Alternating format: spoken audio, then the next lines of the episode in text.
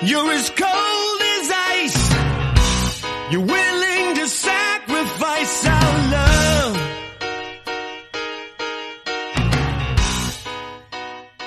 All right, everyone, it's time for another episode of the Ice Cold Takes podcast. What's the best way to treat pain? You put a bag of ice on it. That's right. This week, Ice Cold Takes is teamed up with the New York Rangers hockey podcast. Boys, say hello to the lovely people. Why don't you guys introduce yourselves? How's it going? Um, so yeah, I'm Jacob Berkowitz and And- co-host uh Stragi. Yeah, I'm Shragi, and uh, together we are the New York Rangers. All right, thanks for joining me, boys. So today we're going to talk about how the Rangers might make a trade for Jacob Chychrun, as well as Henrik Lundqvist's retirement night.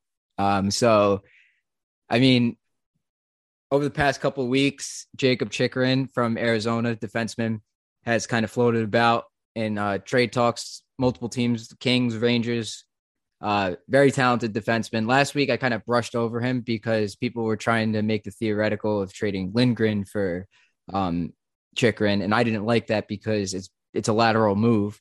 But if you if you decide to trade like K'Andre Miller for a guy like Chychrun, that's an upgrade right there.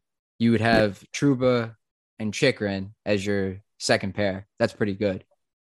What do you guys think? Um, Jacob, so I'll let you Stragi- that. Yeah, Stragi, you could give your opinion first.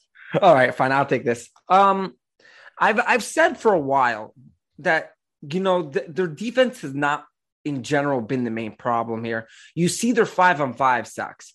Um, their five on five is not doing well, and to go ahead and tell me that we should take away players like K'Andre Miller and and Trouba from the, from where they are and say let's upgrade a defensive uh, defenseman position with a 23 year old who um who has a lot of upside. I don't feel like that's what you're taking the next step for the team. You know, in general, if you're not giving um, so much, let's say for him, um, if that's if you're giving a couple rookies who we feel like are not really some, they're more of a, a process for the future. So I hear you're getting him for the right price and adding him. So he's taking away, he's adding another spot to the team, taking over Lundqvist's spot or whatever spot you want to put him into. But to go ahead and tell me that, you know, um, uh, to go ahead and tell me that he's the guy that's taking the next step. I just don't feel that that's what it is. So for asking for a big package for this guy, uh, Eichel's type package, and for the Rangers to be giving that to see Chychrun's like the next big move, I, I just don't feel that that's where you go to. All right, interesting. Yeah, so I I get what you mean by like like the next big move. You were you're expecting more of like a move for a forward, like a JT Miller, right? Or Hertl. Well, JT Miller, not exactly, but Hertl, yes. Hurd. Okay. Yeah. So Miller's Miller's locker presence is not what we need. JT Miller. Yes. Yeah. JT Miller's. Yeah, JT Miller. Yeah. Yeah. I've heard I've heard the stories of how when he used to be on the Rangers, he would uh he'd be out late drinking uh the night of games, night before games, I think. Right. So I mean, yeah, you're you're right about that. We don't need that. Hertl would would probably be a good asset to acquire, but then you run the risk of what are you going to do with Strome? Are you going to re-sign him or are you going to re- re-sign Hertl in the offseason? So like for me personally, I don't think the Rangers should be making a rental type trade this season unless it's a it's a, a slam dunk. Like if it's like a second or a third round pick for Kessel, you could just do that. That's honestly that's fine. This year's draft class apparently it's not as strong as next year's, so I wouldn't mind doing that. Like a second for Kessel, he would help out on the power play, even though we don't really need any more help. Uh, that thing is amazing, but might help on five v five. Definitely. And and you know, a player like a player like uh Phil Kessel for the right price, as you're saying, could add really a lot to this team, especially with his being a veteran and everything, could really add a lot to this young team. So that's really actually a pretty good move for the right price. But I have a really strong feeling uh, for the Rangers that you can't sit here and let every you know you you look at the other players that have left the Rangers like Buchnevich who we all feel sad about that we, we just let this guy go. Oh yeah, you know you don't want to just let people out of here because you know you want to right now win it. But on the other hand you're in a situation that you haven't been in in a while. You look like a good team. So you need to sort of get in the middle of where you're not giving up too much but getting back more. And that's not easy. Right. So, I mean, with a Chychrun type deal, it seems like it would be more of a move to the future. Like, uh, his term is is very good. It's the the salary is like 4.6 million, and he's got he's locked up for another four years after this year, I believe, uh, if I'm not mistaken. I think it's I think it might be three years after this year. I think this is the fourth year. I could Okay. be mistaken though. Yeah, you you might be right about that. So that's a that's a that's a very very good contract. So if you decide to make the trade for him, you'd probably have to get them to retain half the salary because the way the cap hit works out, I've heard rumors that the salary cap's going to go up a million dollars. So it's 81.5 million is the ceiling this year. So 82 and a half million next year. So as of right now, we have 11, we'd have 11.6 million to sign Strome, Rooney, Gauthier, Kakko, and Blais, and also Georgiev. But we don't know what we're going to do with Georgiev. So it's it's going to be pretty difficult. It's going to be tight. So in terms of salary dumps, the only guys we have are Hedel and Nemeth. You could maybe move Barclay, Goodrow, and Jacob Trouba, but those guys have no move clauses. Like, and it's going to be very difficult. Goodrow's got like a 15 ta- team no trade clause, and then I think Trouba's got a full no move clause. Like he could veto a trade to anybody. So, So, oh, sorry about um, regarding Trouba and Kreider. There's this like popular opinion that in 2024, when both no trade clauses, I think, I don't know if they come off or they like somewhat come on, like maybe goes to 16 teams. I believe that would that was the window to trade one of those guys. Um, but prior to, um, I, I bet money on that Trouba and Kreider say no. The whole reason why that whole like drama with Winnipeg was that Trouba wanted to be in a place where his fiance, because she was a doctor, she wanted to do all this stuff with college and all that. Um, Mhm. I, I don't see Trouba saying yes just because of family reasons. And Kreider, I mean, why would he say no- yes? Like, It just didn't doesn't make sense. In regards to Chychrun, I don't see again, like you said, how the cap could work with this. It just doesn't add up. We have Kakko to resign. We have everyone to resign. It doesn't make sense unless there's cap going the other way. I know you could probably get rid of Nemeth. Maybe you could throw in a second or a third to get rid of that cap. Um, never going to admit it for his life that he got that one wrong, but we all know he did. I mean, he, he's been worse than freaking Jack Johnson. it's been that bad. Um, in regards to, again, also, there's now preliminary talks with Ryan Strome. And while the Rangers were one of the, not the were one of the, they were the only team that actually offered Arizona Coyotes a proper offer Sunday. Uh, the trade was reported to involve centered around Kravtsov. We don't know the other, you know, pieces in there, but I think we could, you know, imagine what they were. Probably a first, another prospect, etc., because we know the framework of the trade. But yeah, again, it doesn't make sense to add Chychrun because you know you need to resign Strome, or if you're not resigning Strome, you know who's the second line center of the future. So while your defense, again, like Strachey said, it's not the problem. You have to address your five v five because it's absolutely been abysmal this year. Right. Yeah. Uh, yeah. Five v five has just been is just been terrible. It's like it's crazy how we're first place in our division and we have all these scoring problems. It just goes to show how damn good Igor Shesterkin has been in that. And it's just like back in the old days when Lundqvist was in between the pipes, he would carry those teams. We'd struggle handle like we'd struggle maintaining possession of the puck. We wouldn't get many chances and we barely had many goals. We would win games like one nothing or two to one, three to two even.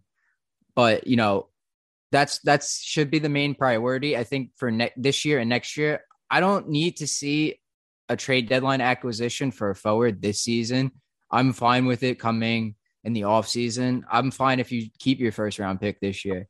But if you end up trading over the summer your first round pick, like right before the draft, uh, for somebody that's a longer term solution, whether it's on the wing or if you want to move on from Strome, I'm fine with that. But as you said, Jacob, uh, like the the Rangers are starting to talk with Strome about a contract extension. If they could get that to a reasonable amount of money, where it's not too much, like not more than six point two five million, I think the Rangers going to have a, a, little bit more cap space, a little bit more flexibility to maybe make a trade for Chychrun or JT Miller or Hertl, one of those guys, and find a way to keep Kakko, Rooney, Gauthier. Those are the guys that you need to keep around. Kakko, definitely. If you could keep Rooney, I don't know how much money he's going to be asking for because he's on league minimum right now, pretty much. And he's been outstanding the past couple of years. Right. I mean, I I like to go a step back from this to get to this point because I always, you know, me and Jacob have been discussing this of where do you feel what's considered a successful season for the Rangers? According to the way you say things, um, to you, I guess it seems like this team and the way it is, you're happy if they just make the playoffs. Is that right? Is that this is not. It, let, let me be clear here. Because of our five v five issues, we are not a Stanley Cup contender. We're not. I'm telling you that we will be. Mike, I don't know if you guys heard it. Mike Rupp on the NHL Network said in the next four years, the Rangers are going to win the Stanley Cup. It's just not this year, and I agree with him. This year, we're, our guys are still developing. Kakko Lafreniere have struggled mightily this season. If I, I'd say they might have taken a step back. I don't know. I don't know if if I could go ahead and make that claim. That might not be an ice cold take, but the Rangers have their scoring issues, and then you look at other teams in our division, like the Capitals, the Penguins, Carolina. You saw how good of a forechecking team Carolina was, and all they do is shoot the puck. They get chances up and down the ice like crazy. Our team is very good at def- at, at goaltending and on the power play. So I think I need another year or two of development from our uh, younger guys before I'm ready to say let's go all in and make a trade for a big big guy at the deadline. Uh-huh. That's that's it's, it's a good point there that you're saying over there with with um you know within the next four years I guess that you could say that the Rangers uh in the in the situation they are in um for them to go all in would not be a good idea. On the other hand, if the Rangers would make any move during this point, is Chychrun the move because of the situation they're in? Or do you tell me, no, don't make any moves, save everything? Because although we're saying that Chychrun is a, a cap problem, if you're telling me within the next four years they have a championship and you're trying to build that team and you're not working for this year, so then why not go for Chychrun? I think if there's an offer on the table from Arizona, like if Drury proposes like getting Chychrun at 50% retained salary, so that would be a $2.3 million cap hit. I would go ahead and and try for that right away because next three years, the guy, yeah, the guy signed for the next three years after this year at two point three million dollars. That is very cheap. That's less than our top pairing defenseman Lindgren's making. He's only making three million dollars. If you could find a way to do that and get Strome to take a little bit of a salary cut, like less than six point two five, I'd say like maybe six, five point seven five, five point eight five, something like that. Then I think you pull the trigger on that trade because a lot of people are saying that Chychrun is like the real deal. He's a great defenseman, and this could help us out. He's also time. a lefty shot. He's, He's also, also a left- shot. Yeah. So at this point in K'Andre Miller's career, I, I like him. I think he's going to be a good player, but right now, I don't think he's where he needs to be. If you talk to like guys like Statboy Steven or even Drew, Drew Way, he might say that like Miller is not where he should be at this season. This season, his defense has kind of regressed, but his offensive game has stepped up. But I need to see him use his body more. That's the biggest issue. He's so he's so tall, but he always just uses his stick. He never uses that frame to his advantage. Mm-hmm. So what I wanted to also get into is regarding Chychrun, Chychrun's retained salary. I I mean, it. I guess anything is possible, but I could only imagine what the offer would have to be in order to get not only Chychrun in general, just for Chychrun and a fifty percent retained. I mean, you were already talking about a possible first, uh, Zach Jones and Vitaly Kravtsov, or instead of Zach Jones, Nils Lundqvist. But I mean, you could only imagine if it was retained, that's probably a king's ransom Mm. uh, for a, a top left-handed defenseman. So maybe maybe it makes more sense not to put like all our eggs in one basket and maybe go after the 5v5 again imagine a top four with chychrun lindgren fox and trouba i'm not doing the exact pairs but just to get the idea i mean that that's not only a contending top four that that could be one of the best in the league potentially that's I, I, I don't think I've ever lived to see a defensive core of the Rangers that good. And you have Igor and net. So like like we dare you to score on us now. We have four amazing defensemen. One is the Norris reigning winner. And then you got a Vezina winner in net. Or not a Vezina winner. I'm sorry, a, Ve- a Vezina candidate possibly. hmm and he should he should honestly he should win the Vezina this year Uh, if he if he remains healthy the rest of the way. Knock on wood.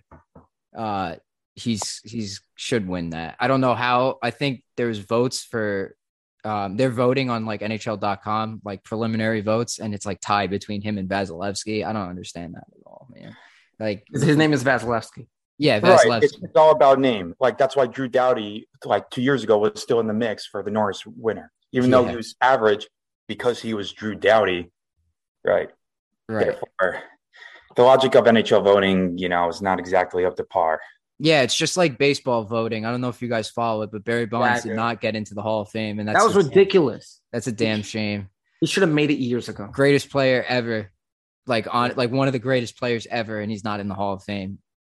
I never understood since when just because a guy took steroids. I understand like his game, like you could tell me that you could tell me that he didn't do well if like um um if like he only play, played the, with steroids, but before he even took steroids, he was leading the league.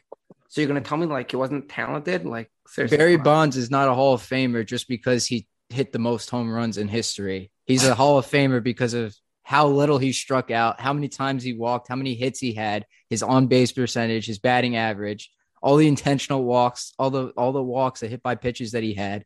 He he was like a pitcher's nightmare. No one wanted to pitch to that guy. He Not striking out knowledge of the strike zone. That's Right. why he should be in there. right? And not striking out has nothing to do with taking steroids. Right, Okay. right. seriously, You could take away take away all the like before he took steroids, he was an amazing player, amazing with the Pittsburgh Pirates. You look at his Oh, yeah. stats. Oh, I yeah. talked about this on on uh, like an episode a while ago on our podcast that you know Barry Bonds should be in the Hall of Fame. We go on these tangents sometimes of where it's just like we talk about the Rangers, then something else comes up, and we're just like, oh yeah, Barry Bonds definitely definitely got screwed. He should be in the Hall of Fame. I don't know why he isn't. I don't know. Uh, you think you think you think Makar gets it over Fox? Me, I don't think. Mc- uh, I, I don't will just because understand. I don't name. understand why people are saying Makar deserves it this year. doesn't. over Fox, like Fox is having. I think Fox is having a better season than last year. Yeah. How is he gonna? How is he not gonna win? How is he not gonna repeat? The rule of NHL voting is that the lower you were drafted, the higher chance you have winning of trophies. That's Let's- basically let's- the rule. Let's let's get our, our our priorities straight here, though. Um, this is the year McDavid shouldn't be winning MVP, and it should be to Fox. So we should start saying Fox or Hart. Like honestly, if you take Fox away, from, if you take 15 games. what's that? Like the first, like obviously he's still a monster right now, but the first 15 games, Adam Fox, I don't think I've ever seen in my lifetime a defenseman take it to that level in my life. That Oh was yeah, ridiculous. yeah, for sure. You took him away. You take him away from our team, or for those 15 games, we're not even near as good. Oh no, not even close. Like our power play suffers immensely. You're you're looking at like our power play arguably being as bad as our five v five. Well, maybe because we have Kreider, so maybe not, maybe not, maybe a, still a little bit better than our five v five, but it would take a significant hit if you took Fox off the off the Rangers. That's why I think he should be MVP this year. and it makes no sense almost that it, makes almost no sense i really didn't understand i did i didn't notice this actually for a while that our five and five is this bad because you know you looked around and first like they weren't scoring and you were blaming it that the Zibanejad wasn't doing well then you blamed it on this and that and at the end you look at it the rangers are doing you know they're not doing much better in give you know in shots but they're not giving many goals up you look at many games they score goals and you're trying to figure out where did they get those goals from and then you look and you go, one's right after a power play. So you had a guy on the loose. You another one was uh shorthanded. Another one was, you know, where their best player was down. Another one, you know, you look at the situations and you go, well, the Rangers do take uh, advantage of power plays and and of, of of maybe rushes, but they can't get that first pass up the ice. That's if you can't get that first pass up the ice and get into the offensive zone, you're never going to be able to score because you have no setup. Every team, they'll do a hard forecheck. Just watch the Kings. That's why that Kings game was ridiculously fun because they actually got over that. They changed that. They got, they played their speed. They got into the offensive zone. That's how you play a five on five. If you're not able to do that in a five on five and only because you're in the ready the offensive zone because of a power play, that's a problem with your team. It's in the way they're playing and not just the players. they're definitely the Rangers are definitely not playing to their individual strengths. So Kakko and Lafreniere are so talented. They're probably the the most skilled players on our team. and they always dump and chase the puck. Why? Why are they still doing that? Co- David Quinn system. is not here anymore. Make a move at the blue line, beat the trap. I don't care. Just I don't care if you make a mistake. You're not going to get benched. Gallant is not going to do that to you. Just make the move, get around the defender. If you if you fall down or whatever, just get back up and keep skating. I don't care. Just don't just dump it in and then go for a line change. I'm tired of the the dump and chase because we don't have enough speed to to support the forecheck to get into the to the boards. This is not like the 2013-14 Rangers where every guy on our team was fast as hell. It's not the same. and it sort of changed the problem. Remember, um, talk about Lundqvist times. It used to be they used to get power plays and they never scored on power right. plays. It's it's a complete both were 180. disaster. it's a 180. Yeah, the our power play, it was a, a miracle if we scored. Remember 2012 and 13, Yeah, like that yeah. series against the Bruins, we scored my in the last game, Oh, and that was our only goal in game five. Like that was an an atrocity. That was probably the main reason why John Tortorella got fired. Why he wasn't the coach of the Rangers for the following season. I remember kept. I remember I kept looking up like who had the highest penalty minutes and going, get rid of that guy. Get rid of that guy. We can never do. You know, we couldn't get power. Also, they stunk on power um, on on uh on kills. They stuck stunk on kills, and now they're, they're top five. That's our this year. Our saving grace is our special teams and our goaltending. It was funny because I think one game we won.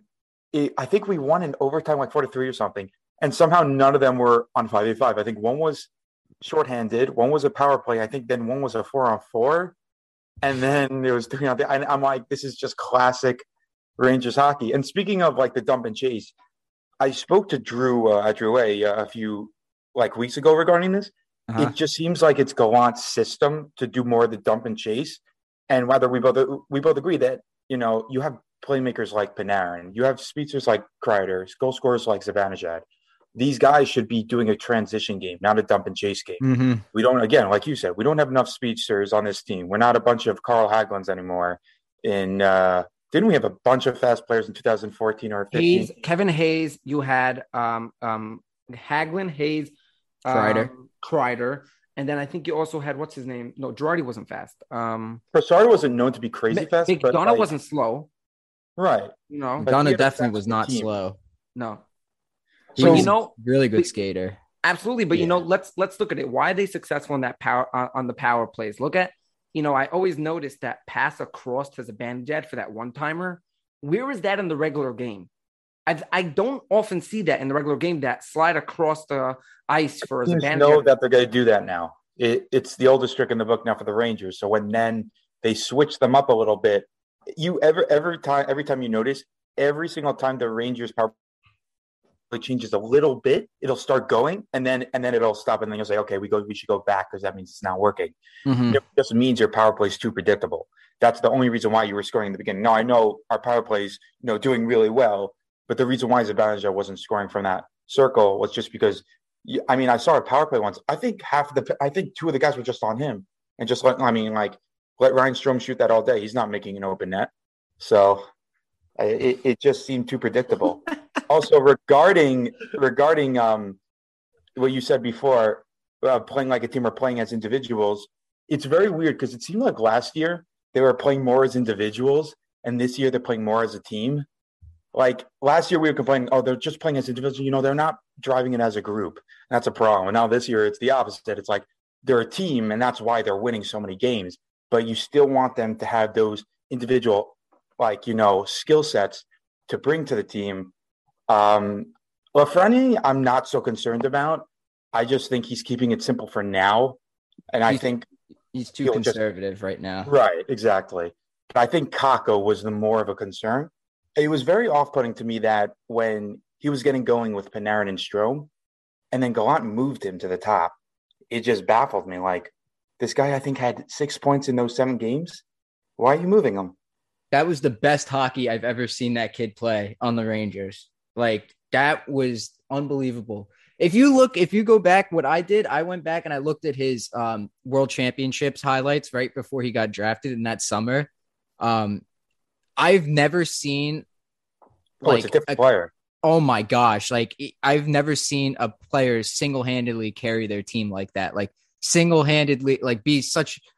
I don't even know. Like this was unbelievable. The way everything he did, the way he skated, the way he shot the puck, the way he passed, everything had a purpose, and he was so damn confident in himself. Like I thought that was the player that we're gonna get. Remember the Traverse City goal he scored where he did the wraparound twice? with Kaapo Kakko. yes. Oh yeah, I'm like, holy cow! This what Where did that like season? where did that confidence go? I think Quinn just destroyed it. That's why I think Gallant has to Yes. build from the ground up. Quinn what- absolutely destroyed Kakko. I think Lafreniere, like one season wasn't too bad. I think he could regain himself. But I mean, you see Kakko every time they mention Quinn, it's like, don't ever tell me that name again. at Like- this at this point in their careers, Kakko and Lafreniere should have already been given the chance to succeed and or to fail, whatever however you want to say it. Guys like Zegras that are are the guys on their team. Zegras is like their first line center now. I mean, Getzlaf is having a very good season, but Zegras is the future right now. For us right now, our future is not Kakko and Lafreniere. It is Panarin and Zibanejad and Kreider and Fox. Those guys, Shesterkin. I think the more problem was that they had they didn't they don't have defined roles, which I think is a huge problem. Right, they are overshadowed. yeah. They're overshadowed, and they were Exactly. ne- they weren't given enough time, enough ice time, enough chance, enough chances to play at like the top the top line with under David Quinn. You never see Lafreniere have the puck. Like I always, un- unless he was in the top six, I never see him. I never notice him in the games. Unless Kakko was playing with Panarin and Strome, I never saw. I never noticed him with the puck. He was just there. He's just Well, the on the, only line. time the only time you do notice him is he, he is very physical. So you do notice him, let's say, you know, a couple good hits, scrums.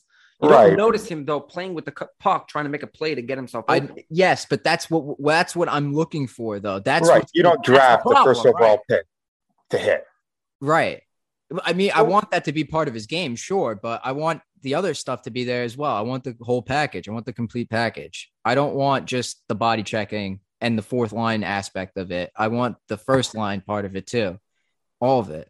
the Rangers didn't draft him to in order, you know, in, in a first round. I forget about that and like a top 10 pick. In order for him to just right now be like averaging and everyone going and saying, Oh, this guy looks like he can be good. Right now, he's supposed to be something where we're going, yo, this guy's stepping up. He's reached the next step. Let's get to the next level, next level. You see him stuck at a level. He's not moving. He doesn't seem to want to like. I don't know him. Want I, I? My question is, if they're so busy working on the Rangers, you know, trying to win games and stuff, if they're not working on developing these guys. Yeah, it seems like these guys are plateauing. And I don't know, maybe they were it's kind of like Rick when Nash got traded to the Rangers, he had all those 40 goal, 30 goal seasons with Columbus. He was the guy on that team. And then when he immediately when he came to the Rangers, it, it felt like he was a bit overshadowed. Like he didn't have his production uh, be as good until it, he had that 40 goal season with us. That was like the key. He was our guy. I think like with Kakko and Lafreniere, because they were the guys, the main people, the main player on their team, uh, like in Finland and Canada, in the juniors for uh for Lafreniere, I think that helped them a lot. Like that made them play like the beasts that they were. And now that you have Panarin and Zibanejad and all those guys, it overshadows you. And I don't know, maybe they're less confident or you know they're not as into it as they as we'd want them to be. So that's what I'm looking for. I'm looking for them to get involved more, whether it's they have the puck on, generate a scoring chance, passing it, shooting the puck, whatever. I just don't want them to be invisible like Lafreniere has been most of the time, most of the season for me.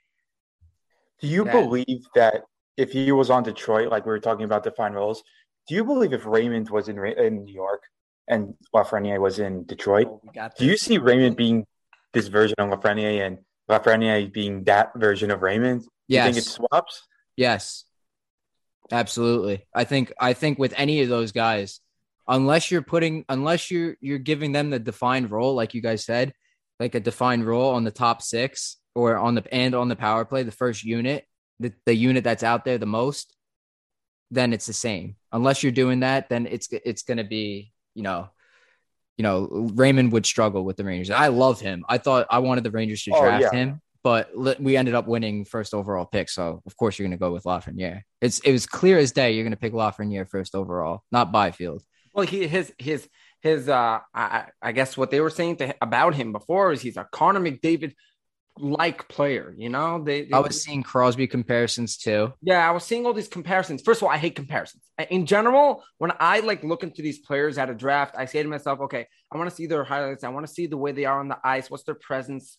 Uh, what are they like off the ice? Do they have a good uh, team uh, feeling? You know, would I want on my team? I don't look at the guy and say, "Oh yeah." So I see a, a little bit of a Forsberg with a little bit of Crosby and a McDavid. And that's not what I'm looking at when I'm looking at a player because at the end of the day, this guy could come to the team and notice, hey, one second, you know what? My future is uh, this, this, and this type of player. Um, okay, and I'm gonna I'm gonna work with it, and he can end up being very successful that way. Now, if you look at someone like Lucas Raymond on his team, I mean, there's a little less. I mean, I feel like the Red Wings are a little more working on developing for the future, while the Rangers really seem to want to win it now. I think that's the focus of the team. And that's why players and like Kakko and Lafreniere and really any rookie on the team, even if they, you know, even a Braden Schneider who looks good, they're not really working on developing these guys up there because they want to win it now. The feeling of New York is we need to win this. Where the Rangers, we're a bunch. We've made the playoff. We made the playoffs uh, a couple years ago for ten years in a row. We didn't do anything with it. We need to win now, and they're not working on the rookies.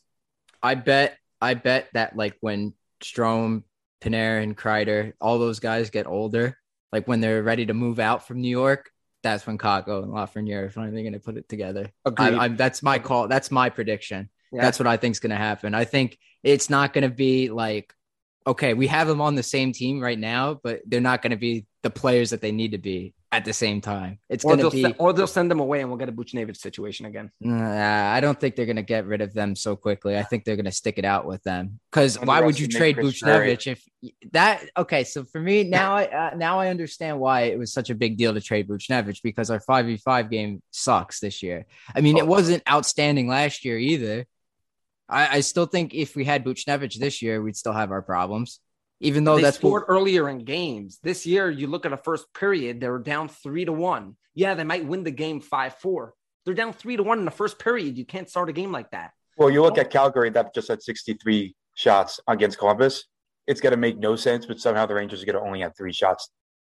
It's yeah, exa- that's what I was saying before we started. Yeah, exactly. That's that's exactly what's going to happen the Cal- uh, Columbus got shelled last night. They're going to take it to us this this. Oh, and the oh, guy that scores happen. and the guy that scores hasn't scored in like what are we going to say? Forty games? What are we going to do? What number? Over under forty? I it's think there's a, a first NHL like a, a, first NHL goal candidate on on Columbus this game Is there? too. Is there? I think I so. looked it up. I don't think because Cole Sillinger. Um, I don't think so because I think all the rookies got. I think I checked before. I could be wrong. But I looked before because I was like, oh, I'll go on like DraftKings or something. That boy Steven this guy. uh brought it up. Hang on, let me see what he what he said. You ready? Showtime.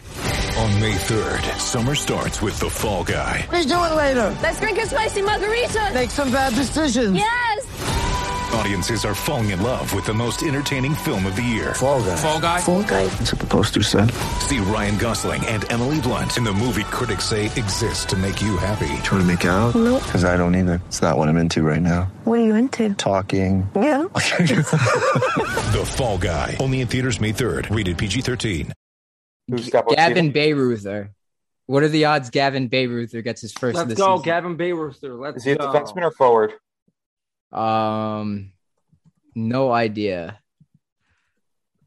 Gavin Bayreuther, as long as he's not a goalie, man, he's scoring tonight. yeah, as long as he's for real, yes. but yeah, it's like we're gonna they're gonna stick it to us in the first period. I I already know it, and it shouldn't happen because this team's coming.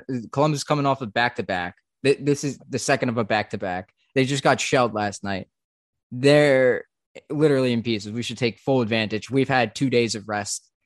We should be we should be good. Gauthier is playing on the top line. Free Julien Gauthier. That like I'm I'm like his biggest supporter. I was like making fun of him like for always crashing into the net and not knowing how to score on a breakaway, but oh, yeah, I love the guy. Move. He's only got one move, but at least you see what I mean though. Like he skates he with purpose. Yeah, at least he at least he he goes to the net, right? Like he doesn't. He plays he always he has an energy. He has an energy. Yes, he plays with confidence and energy, and I like that. He hits hard Well, too. Does everyone remember Lafreniere's goal versus Boston, one of the last games last year, It was the where he like roofed one backhander? I'm like, holy cow! that was incredible showcase of skill right there. Like I that's what sure we were we're looking for. this year. that's what we're looking for. And I love I love what Lafreniere did in the shootout. I love that if that number one was pointed in reference to Byfield, good for the kid. He's got some serious balls on him. Honestly, I think Lafreniere, I think Lafreniere could score tonight. I think I think with after that game, I want to see that attitude in every game. I said I want that attitude for every game you're allowed to have that attitude. You're allowed to have that attitude. You're allowed to have that on the ice. You know, Marchand, people bash him. And yeah, you know, I was at a game. Uh, I, I was actually with my, my my wife is an Islanders fan. Just just take that, okay? And I went to and I went to an Islander game with her last year to the Islanders Bruins game, and uh and Marchand, I think the Bruins won, and Marchand as he's coming off the ice says a four letter word, you Islanders fans. And that's what he says. He screams that as he comes out. And as and everyone's like like all upset at him, like, how could he do that? And I said to someone, you know what? If you were on his team right now, you're excited, you're hyped. Oh, you'd love guy, it. you love it, okay? As much as people bash Marchand for being like that, when you're on that team, the excitement could just bring you to a win. That's how you have to be on the ice.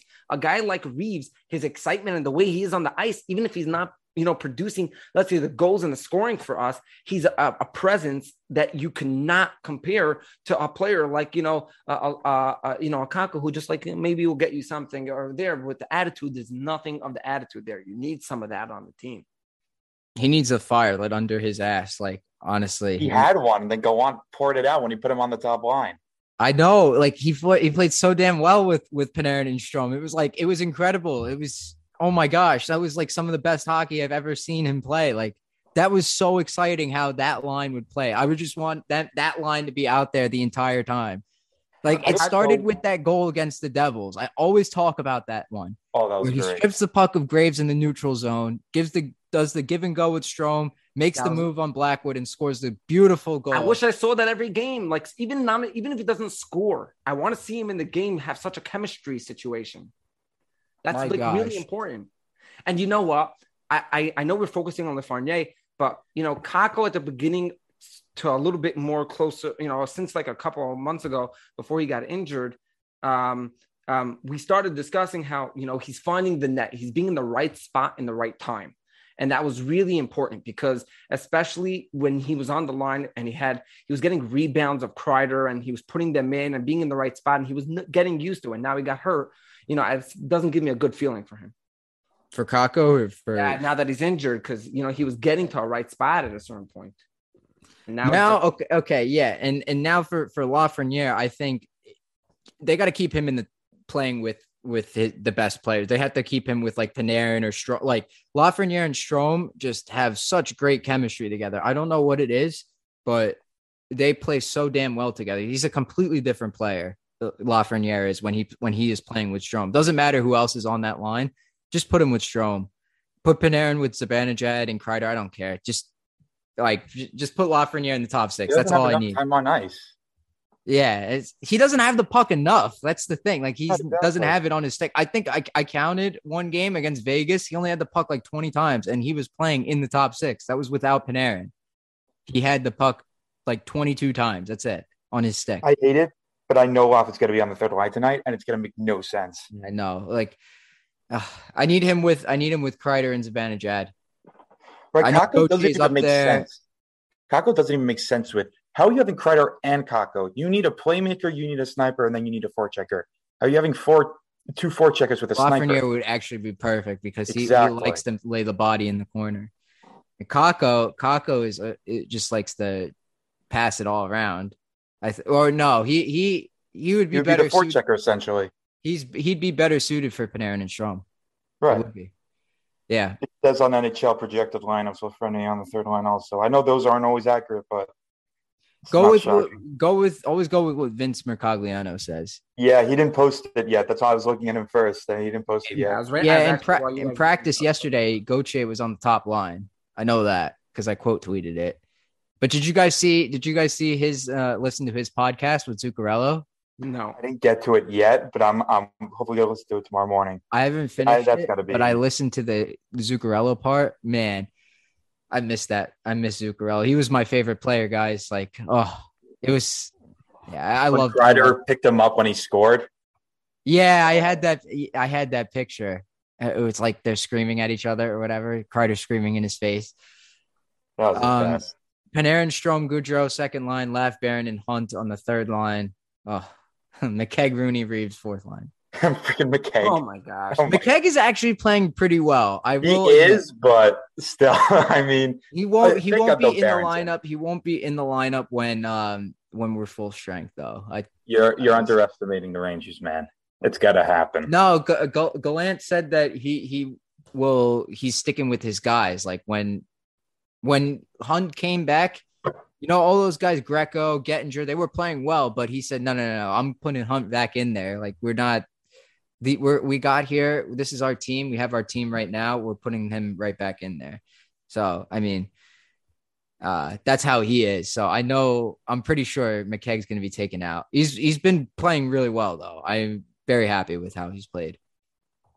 He's not just a uh just a pylon out there like Nemeth or Tinordi. Right. I always, is always traffic tell, cone. Ryan, I always tell Jacob that even if a guy, you know, his, you know, you look, you don't see the stats there. If the guy's a positive on the ice, you see him getting some good hits, you see him getting some good passes in his eight minutes of ice time, even. Um, then you know that that's a guy that's not a negative to your team. That's a guy that maybe you'll end up trading or whatever it is. But he's a guy that at least you could say, I'm willing to look at my lineup and say he's not a minus. He's not going to ruin the players around him. What do you guys think of Braden Schneider so far? Love I him. love him. Mm-hmm. I just like feel so work. bad for him that he has to play with Nemeth, man. Oh my gosh. Nils Lundqvist wasn't even doing bad. You look at his analytics. I know analytics doesn't tell the whole story. I, I my philosophy is it's both the eye test and analytics. It's not one or the other. One, sh- they they com- they should confirm each other. They they really should. The Rangers have struggled mightily at five v five, and you know where they are in expected goals for. It's like near the bottom of the league. It's been that Zach Jones bad. was Pumped up today. I'm interested to see maybe he'll play today. Who? Ima- Zach Jones. Imagine him and a Braden Schneider pairing on the bottom line. Love that. They wouldn't do that. They yeah, but they wouldn't do that that. smart do that. if if Glant is true to his word, if I'm a betting man to to use his words, um, he won't do that because they're they're too alike. But he would put Nemeth and Tinordi together because they're two veterans, right? You know, like Right. that makes no sense at all. Well, I mean, I Jacob showed me at on the. Jacob, pod. Jacob, you showed me at the beginning of the year. You remember that that that stat with how people play with Nemeth, without Nemeth. I wonder if they have Oh, that it's stat it's. with Uh, Schneider. Joseph, I'll send you it after this. It is so different when Nils is without and with Nemeth. It's a whole different player analytically wise. But regarding um Hajek, I, we confirmed this on our podcast. I wanted to ask you: Do you believe Libor Hajek has dirt on Chris Drury? There's just no other logical explanation. Ooh, that's interesting. Interesting. Um, No I logical think explanation, right? There's there's um okay so you remember when after the bubble play-in round that the when we got kicked out by carolina? Yeah, so there was a Unfortunately, yeah. rumor that came out in i guess whatever hajek's country is czech republic i think. Um an article in that language came out where he was asked about he he was talking about Lundqvist and he said, "Yeah, Lundqvist, he he he got up in the dressing room and he said, "Yeah, I just want to let you guys know this is my last game as a Ranger." Uh, and and then Hajek was like, "Yeah, I used to admire that guy. I used to try and be like him. I wore the same jeans as him, even." And like, whoa, like that was like a bombshell. Like because we found out months later that um. Well, the, Oh, when we found out now. about the article, it was the same time the Rangers bought out Lundqvist, right? So that came out. So I don't know. I don't think it's. I think it's within the realm of possibility that Hajek has has dirt on him. I actually, when I had D'Angelo on the podcast, like um, November of 2020, I had him on. I actually did, we actually had him on, and uh, we ran a, a list of questions by him, and that was on there. Like Hajek, what was it like? Was did Hajek actually say this in the dressing room? And he told us not to ask that question. Oh So- gosh. So it's, it is. I mean, can you ever think of any other logical explanation of why Libor Hajek is still on this team? maybe has something yeah you know what i mean like eh, i don't know if if they re-sign him in the offseason he's got something. Man, I'm done. Yeah, no, yeah. Then he has. He's probably got like he's probably got like like I don't know anti-vax messages from Chris Drury or Chris Drury, something. like- yeah, exactly. like like Chris Drury was at the January 6th riot or something. I don't I don't even know. Something that makes sense. something crazy. It's gotta be it's gotta be something like, oh my gosh, like none of us will all go crazy if we found out. I mean, indirectly, they lost Kravtsov because of that. They didn't want to waive him, so they wa- they put down Kravtsov uh, through to Hartford, and because they they were waiting on a trade for Libor Hajek, and no, obviously, no one's touching Libor Hajek. Um, it- it's just it's just honestly ridiculous the mismanagement of this team. You got Kravtsov, that's gone. Um, Elias Andersson wasn't great to begin with, but that was I feel like that was more in the organization organization than Elias They, Andersson. they- yeah, you know, they did not do him any favors. no, I don't think he had a Kravtsov, fair ice on time. both I don't. I don't. that. I didn't like his attitude, and I didn't like that he didn't get a, a fair chance. I don't think he definitely did not get as much of a chance as Chytil did. But Chytil had a different attitude than him. Yeah, no, he went down, he put in his work, and he came back up. With Right. Kravtsov, there was blame on both sides, though. Kravtsov was just a spoiled guy, and the Rangers obviously are never good at managing prospects. So when those Forward mix, prospects, forward. right, prospects. forward, forward, right. It's so weird how they get pitch perfect on defensive prospects, but so off on offensive prospects. Like I don't know how that. I, I don't know how you do that. My gosh, Braden Schneider looks like an NHL regular. The way he cycles, he doesn't miss a beat. Like the other night, he was cycling the puck with with uh with Panarin. Oh my gosh. I would think you would think like, okay, one of his passes would catch him off guard. No, none at all. He handled everyone perfectly. He fed it back to he kept the cycle going and he like jumped in too. Like he moved pinched up. Like Well, how do you how do you like that shot? Remember that goal he scored? That oh my gosh. Like he's hit that shot like at least four or five times and he's almost scored on like every single one of them. Like he's hit the post, the goalie's robbed him, or he just like missed wide. I think he's untouchable. The, the way he's played. No I way. believe the Rangers value him over Nils Lundqvist, even though Nils 100%. Lundqvist. He's f- fantastic. I cannot say enough good things about Braden Schneider. Just keep him in the lineup. That's all I Yeah, need to say. Hundred Keep him in percent. Yeah, keep him in the lineup, and I and I I've watched when they come up the ice when he makes that first pass, which I'm very into. Uh, he does a fantastic job compared to a Nemeth or a Hajek, where I I don't like what they're doing, and and you know I. I I still don't understand why they re-signed Hajek, but you know, at the end of the day, this is what they did.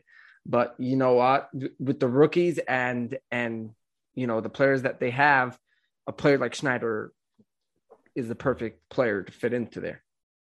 Yeah, yeah. It's it's he's a younger version of what the Rangers were looking for, like that big defenseman that lays the body. You know what I mean? But he's also they were never co- never physical. for Remember hands. that they were never physical. They had like Tanner Glass, and like that was that was it. Tanner Glass, the legend. They were I more of know- a finesse team. Yeah. You had no one. I remember the. You remember? I, I I can't bring this up, but there was a time when the Rangers went to the Stanley Cup against a certain team, and I kept like looking. I kept looking at the players, and every time they got hit, there was no Ranger coming up and hitting someone else there. It was no physicality there, seriously. And then they brought in these people this year, and now the Rangers lead in hits like in every game. I see it. They always like you know they're down like three to one, but the Rangers have like nine to one in hits. Hey, we win as long as we get in hits, right? that's that's Chris Drury's motto. No, I'm sorry, that's Glenn Sather's motto. That's uh I sent you by the way the the stats of what each player is like or without Um, Patrick Nemeth. I am you- looking at this right now. Nils Lundqvist, for our listeners at home, Nils Lundqvist Corsi with away from Patrick Nemeth is between 55 and 60%. With Nemeth on the ice, it's like 35%. it's so bad. It's it's a totally different player. And to, to- oh, Nemitz Nemitz Corsi away from him is 35%. Sorry. Yes, and and together their Corsi is 35%. That is atrocious. yeah, that's Terrible. pretty bad. He's even he brought down Panarin's he brought down Panarin's uh, uh Corsi. That's, That's how bad. Yeah, no, that's pretty bad. I don't Oh know if Drew sent this to me or someone else, but when I saw this, this was uh, stats from December. I'm like, holy cow! I knew Nemeth was bad, but holy cow, man, that is atrocious. I mean, this is only factoring in like offensive, right? Corsi's shots. I believe so, but even so, like I can only imagine what the defensive stats are, man. You need to I mean, look when at Braden the expected Schneider- goals against on these guys. Like you need to you need that that um that stat. I mean that that's just incredible. Oh, Right, yeah. when you saw um I, the rule is if when some, the opposing player offensively is going behind the net, the first player to take him is supposed to go after him, and then the second guy is supposed to go in front of the net. Yeah, Nemeth always screws that up. Right. when Brady Schneider went followed him, Nemeth's like, "Oh, I'll follow you too," and then there's a guy in the middle, and then they score. I don't know if it was Steve Alcat that mentioned this after, but he's like, "Bro, that's a rookie move." And you're Patrick Nemeth. You're you're older. You shouldn't be making that. I mean, it's one thing if he's one million, so we're like, okay, we'll just send him down. But he's like two point five million for this year and another two years. He he wasn't a Jack Johnson like signing. That was Tinordi. Tinordi was that seventh D kind of injury replacement. He's worse than Jack Johnson. Nemeth was actually supposed to be our sixth defenseman. To help. Yeah, Nils. Lundqvist. And he was supposed to, people said that he was supposed to be good analytic wise. They look good. And I was like, oh, okay, he's got blue. So this must he must be good. I And don't what- meanwhile, Colorado Avalanche fans are like, good luck with this piece of crap, with this uh, pylon. He got wrecked by Vegas, I think, that series. And I was like, okay, he got wrecked by one series, big deal. I'm sure sometime he'll bounce back. Yeah, no, no, he he didn't he didn't bounce back, man. We're screwed with that third pair. The guy sucks. I don't know why in the world The biggest ever came problem is is that not only is he bad, that's the least of our problems. The biggest problem is the Rangers believe he's good. That's our major problem. When your own team doesn't understand its own faults, you're automatically screwed. that's that's one of our other problems too that we need to come o- uh, overcome. It's that we're we're a bit stubborn in terms of you know player personnel management, like where we should be playing uh, some of these guys. So like Jones, in my opinion, I think he should be in the lineup. I think I think K'Andre Miller or not K'Andre Miller, uh, Nils Lundqvist has should get cracks in the lineup. But Braden Schneider, I mean, that's the one where they like, okay, yes, good, good job doing this, good job calling him up. Good job throwing him in the lineup and not taking him out. Very good job. And then the forwards leaves a lot to be desired. Like Chytil is not playing the way he should be at this point in his career. Kakko, Lafreniere, same deal. Right. Uh, one last thing before we wrap it up. Let's um let's go into the to the Lundqvist uh, tribute. So we're recording this on Thursday. So tomorrow would be Lundqvist retirement night.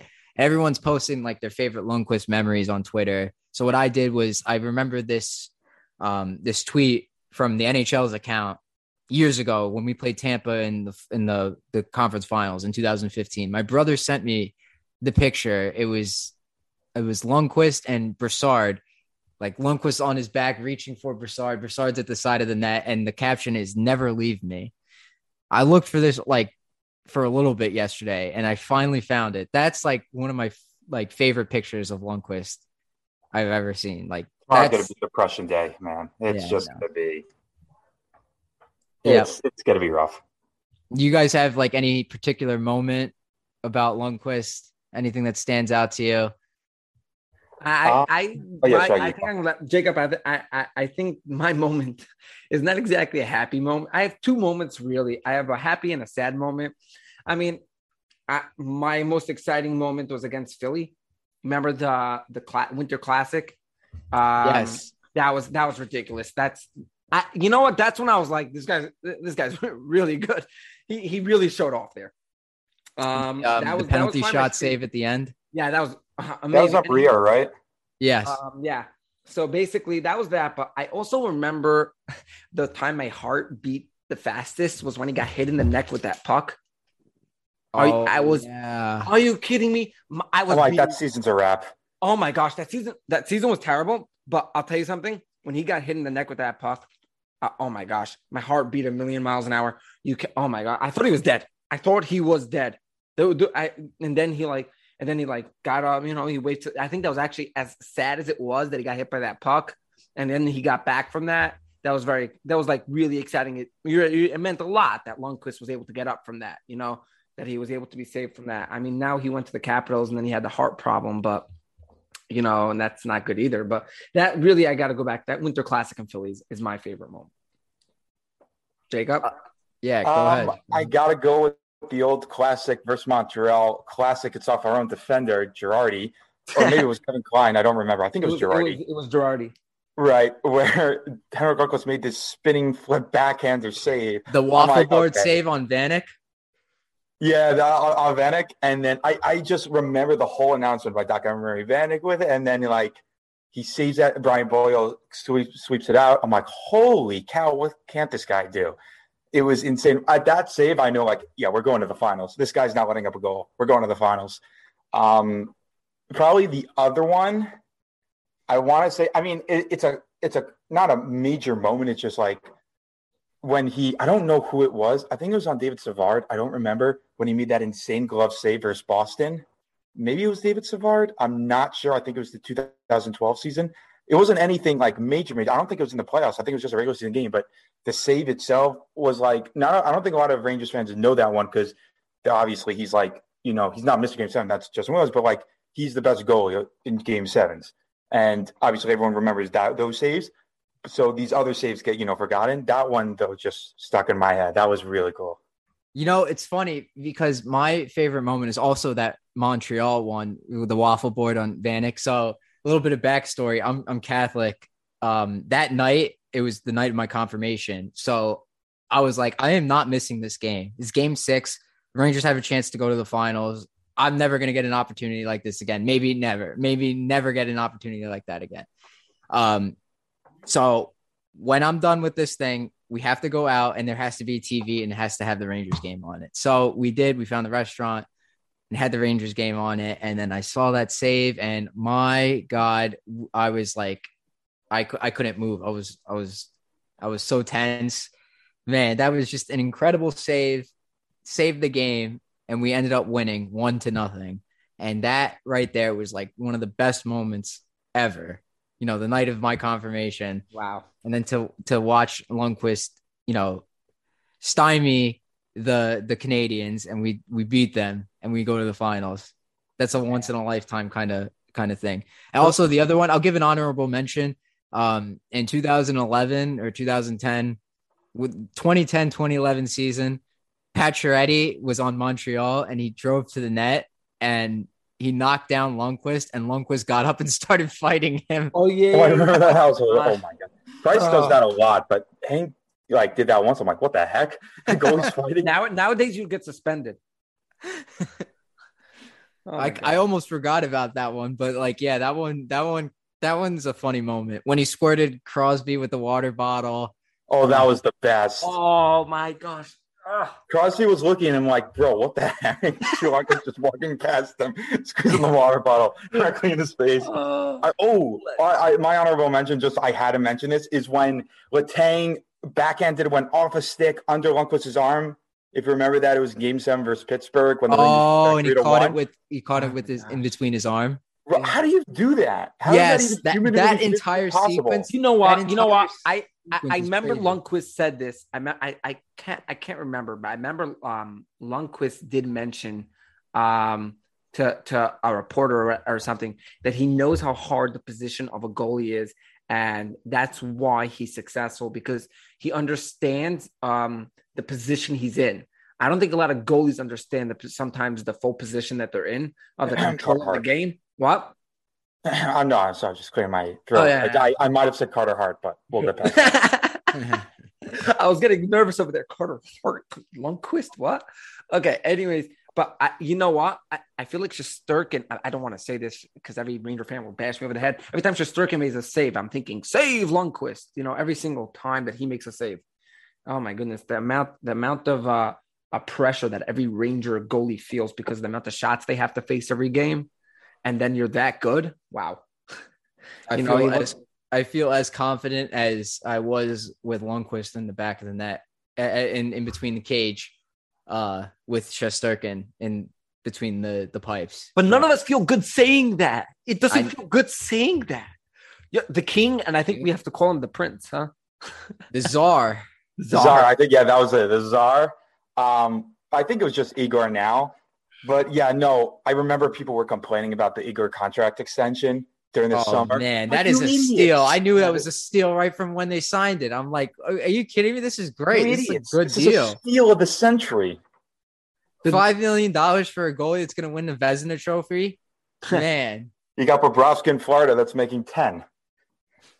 Oh, did Shesterkin did Shesterkin not make the All Star game?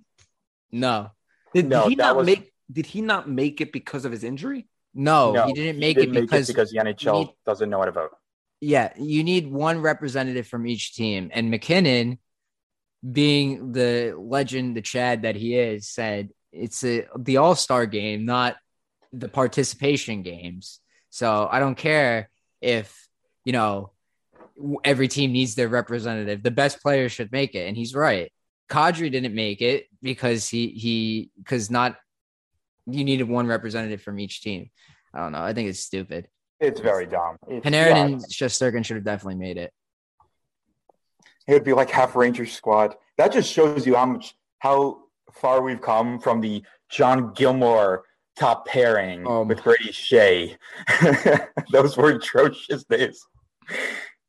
Well, didn't John Gilmour win like the fastest skating contest in the AHL or something like that? He came up. Maybe that that sounds that sounds like it's a thing. That sounds like it's a, it's a thing. I remember we Um, had O'Gara also on our squad. Holy cow, man. Neil we Pionk, sucked a couple years ago. Neil Pionk.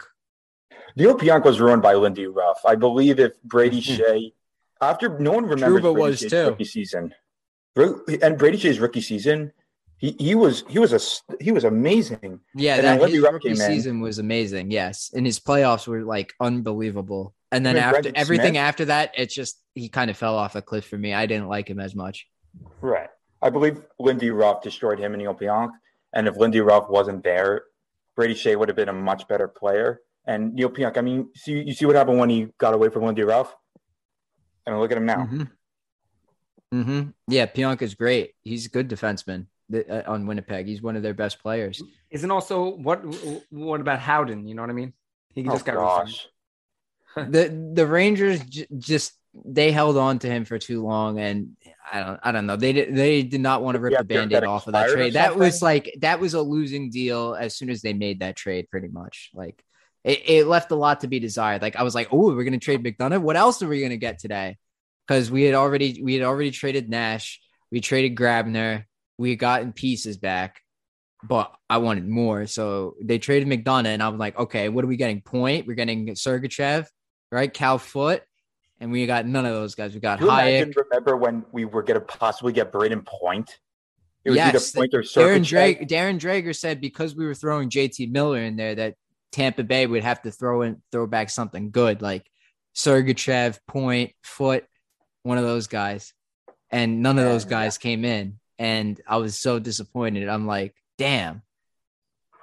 That trade was atrocious, but the Rick Nash one, man, we essentially got Oh. out of that Ryan Strome, K'Andre Miller, Ryan Lindgren, and no, that I think that yeah, those three. Because Ryan yeah, that's not traded for Ryan Strome. that's that's like that's one pair for defense right there. right, exactly. That's the rebuild right there in itself. Oh, that, Skjei- that was the perfect trade. Schaefer first round pick, which ended up being uh Schneider. We traded up to get it, but you know that's I think that was good. Yeah, the Devils, I think, were going to steal Braden Schneider. That's why the Rangers had to move up because I think the Rangers believed that the Devils were going to take Schneider. I can't Yeah, believe and though then how they took got Luka Schaefer first. I think that's I what his name is. I believe anyone who goes to the Devils doesn't do good. Yeah. It's just how I believe. I just think that the Devils are a team in hockey. They're just put there to just be a team. I don't. That's Arizona. Well, Let's look at Arizona's even worse. 5,000 Arizona's Oh. worse. They're the AAA. That's true. They're, they're the you know Division One, whatever, Division Three, whatever you want to call them. All right, fellas, you guys got anything else to add before we wrap up this episode? I think that's it from my end. What about you, Shraggy? I'm just hoping tonight there should be a first period to watch. The shares Uh, out, by the way. You're asking too much. Yeah, let's uh let's let's just hope that the Rangers show up to play tonight and most importantly, let's hope they show up to play tomorrow against the Wild. I'm not expecting a win whatsoever against Yeah. that team. Kaprizov and Zuccarello on the line. oh But it is- my right god. But it is, but it is maybe we could try to like tell Kaprizov to come over here. You know, I don't know. we calling a Zook hat trick? I would I would stand up and, and start clapping if Zuccarello had a hat trick. Honestly, I would not even be mad. no, That's my That's guy. fair. That was That's my favorite fair. player. I love Zuccarello so much. I wish they never traded him. uh, We had to. We had to. Man. What's that? They traded him for two seconds. Yes, those seconds could have been potentially first, but I, I there was too much. It was honestly they were one OT goal, two OT goal away from getting another first. And then If Pat was- Maroon Pat Maroon scored in overtime. Right, exactly. Man. Wow. Yep. wow. All right. Well, that wraps it up for us here on the Ice Cold Takes podcast for this week. Uh, go Rangers. Uh, if you're going to the Lundqvist retirement night special extravaganza, I hope you have, or since this is coming out on Saturday, uh, I hope you had a, a lovely evening and uh, had a beer for me. I'll just say that. All right. All right. Peace. Thanks everyone for tuning in. Stay tuned for more New York Rangers info by visiting boysandblue94.com and our Instagram at the boysandblue94. See you all next time. You don't have to go home, but you can't stay.